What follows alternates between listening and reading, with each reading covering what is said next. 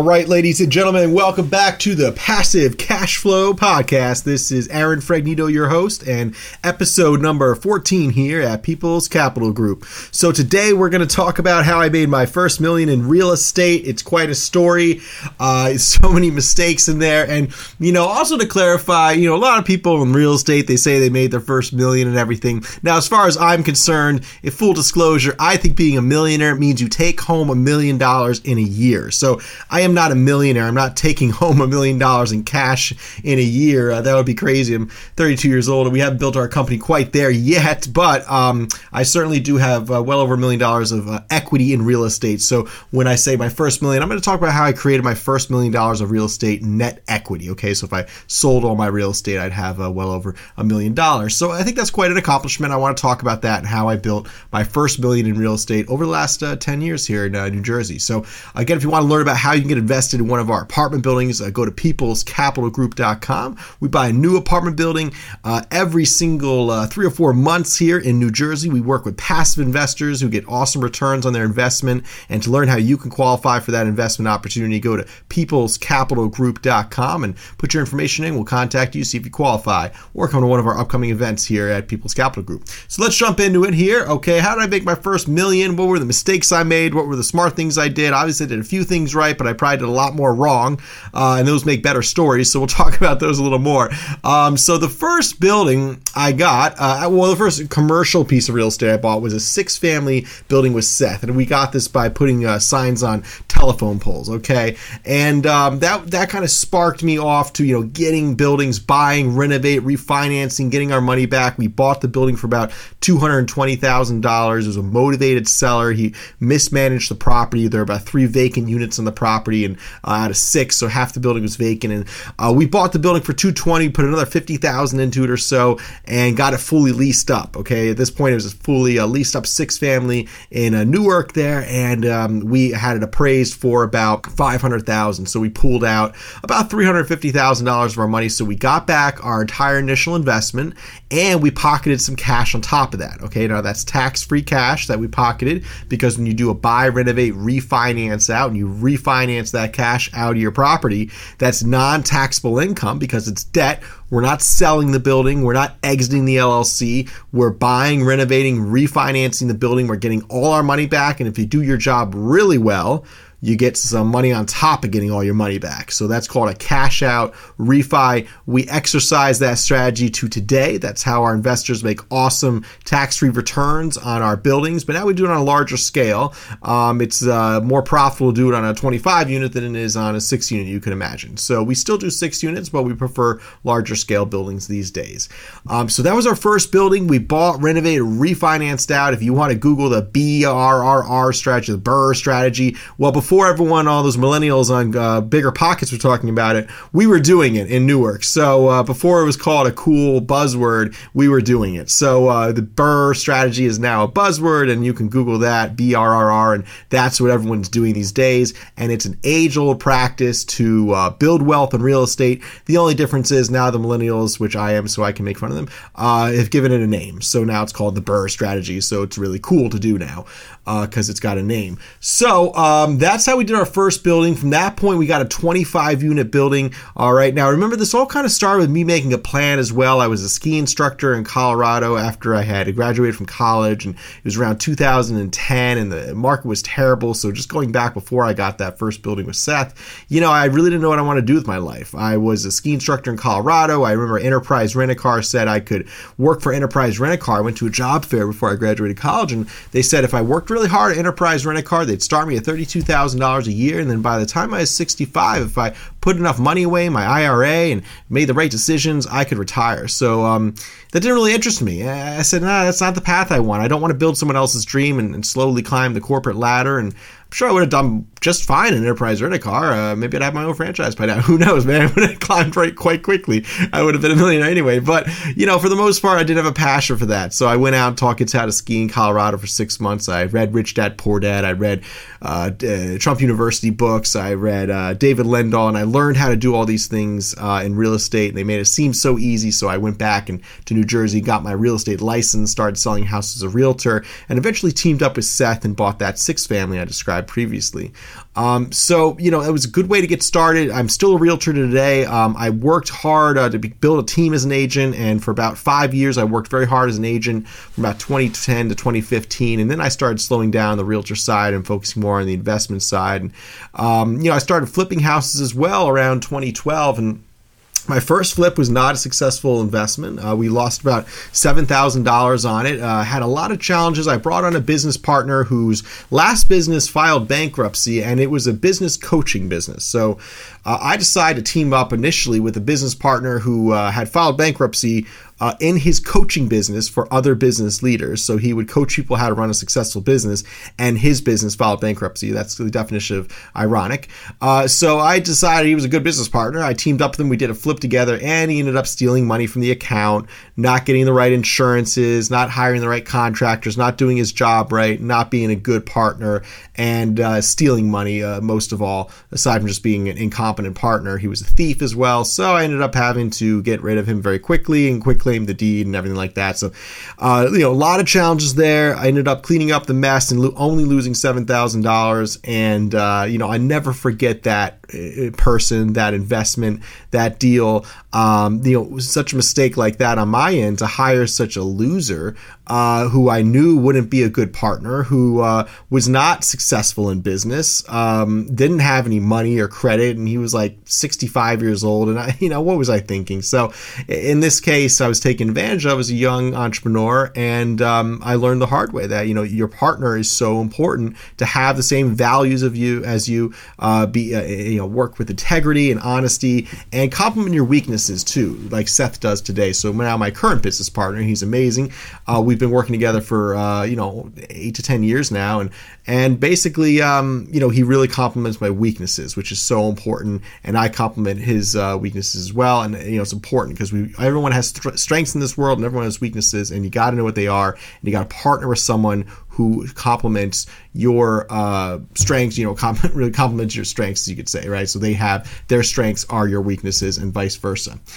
So anyway, uh, I flipped a house there. Lost some money. I bought a six family with Seth. You know that went well. We got our money back out. We went. Then we bought a 25 unit property. Now that was in South Jersey, about two hours away from us, and we hired a management company that was very reputable, and they um, promised the world and completely underdelivered and kept the building at about 75% occupancy, uh, which was uh, really far below the 95 they promised. So we got rid of them. We hired a small family-run uh, company there, management company, and then he ended up meeting tenants at the property, collecting the first month's rent and security deposit, and running off with the money and doing the same thing with another tenant for the same unit an hour later. And he would meet three or four people at the property and lease out the same unit to four, you know, three or four people, collect all the money and run off. So obviously not a very reputable property manager, so we had to take them to court. And we developed, uh, at that time, we decided to develop our own management company. So it's around 2013 uh, or so. We had that 25 unit. We were starting to buy a lot of twos and threes here in Newark and East Orange, and we were starting to really acquire a lot of real estate as I raised capital and and uh, we bought, renovated, refinanced out, and then leveraged that capital again, and raised more capital to buy more buildings. So as we got uh, bigger and bigger, you know, 30, 40, you start to realize, okay, we are so reliant on a management company that if you're going to be building a real estate holding company, it really st- makes sense once you get over 50 units to start your own management company. Um, it's not a very profitable venture, but it allows us to keep control of our assets. And by controlling our assets, we make better money. Our investors are more confident. Everyone makes better returns, more consistent returns, and we can protect our investors' capital a lot better than just hoping some management company does their job right and answers with integrity. Because we found out that management companies can lie to you. They can send you the information that's not accurate. They can send you falsified documents. They can meet tenants of the property, steal the money, and, and, not tell you about it. There are people as well. Management companies have, you know, their flaws. There's some great ones out there, but in our experience, the big one and the small one were both a complete waste of time. One was even a thief, so that was even worse. Um, so we developed our own management company then about uh, six years ago or so, and we uh, did not look back from that point. There were a lot of challenges. You know, we uh, hired uh, contractors that were really good. We said, okay, you're such a good contractor, we're going to put you on payroll. I'm going to pay you, uh, you know, eighty thousand dollars a year. And the guy worked like six days a week for us, seven days a week. But all of a sudden, jobs started taking longer things weren't fixed properly, and as soon as you put a contractor on payroll, oh, jobs take twice as long now. What a surprise. When you pay someone per the hour, it takes more hours. So we realized the right way to pay contractors is on a completion basis, on a production basis. If you finish the job, you close out the permit, you get paid, right? There's there's parts along the job and, and for each completion level you get a check. That's the right way to pay contractors. We figured that out the hard way, putting contractors on payroll, trying to develop our own uh, construction company as we were flipping a dozen houses. So at this point, it's 2013, 2014. We're starting to flip a lot of houses. And one of the biggest mistakes I made and Seth made was that we got really distracted flipping houses and we flipped about 50 houses over about five or six years and and 90% of them were profitable ventures. However there was about 10% of those flips that didn't make money. About 5 out of 50 didn't make money. In fact the losses were so large on a few because we got into high-end flips that it really devastated our gains on our other flips. So at the end of the year we're like wait a minute. If you lose a ton of money on three high-end flips and you make decent money on you know eight low-end flips you break even at the end of the year. You know, flipping houses is a very hard gig. The hardest dollar I've ever earned is flipping houses. The easiest dollar was probably being a listing agent or owning income properties that are well managed by my management company, but it took years to get there. So, you know, being a listing agent was a great way to get started. I made good money that way quickly. I was able to make, you know, $50,000 by my uh, second year. I made about 150 by my third year. So, much better than enterprise rent a car. I was able to make money very quickly. Um, however, as a realtor, that money was highly taxed and I worked seven days a week and I hated that. Weekends, you know, bottom of the totem pole, be, working as a realtor is tough. So, um, you know, I, I kind of burnt out with that. But I, I did very well. By my third year as an agent, I had a team. I was at Remax. I was making 150 grand a year. I was flipping houses with Seth. I was buying properties with Seth. We were developing our management company. We were making our mistakes on the 25 unit in South Jersey, which we eventually sold for a very nice profit. And those investors today uh, reinvested mostly in uh, properties up here with us. And, um, so, you know, if I could go back and do it all again, I would definitely have stayed on track. All right. We make so many mistakes as entrepreneurs, as real estate investors, as business owners. We get off track because there's many talking heads out there. There's a lot of people telling you to do this or do that or this guru, you know, made money doing that. This guru made money doing that. That's why I started this video explaining, you know, what I mean by how I made my first million because there's so many gurus out there that, you know, and I hate it. You listen to their videos and they're all success. They've never made a mistake and it's so false. It's so wrong. And if you've never made a mistake then you're bound for one and i'm not going to invest in you right? You want to invest in the guys that are like listen I've lost money. I've made money. Okay. I know what, you know, those red flags are. I know what those things are that I've done, those mistakes I've made. I've seen other people lose money. I've teamed up with the wrong people. I've bought the wrong property. I've overestimated resale values. I've underestimated construction costs. I've made these mistakes. My partner and I have survived these mistakes together and we've come out of it stronger business leaders, stronger men, stronger investors. And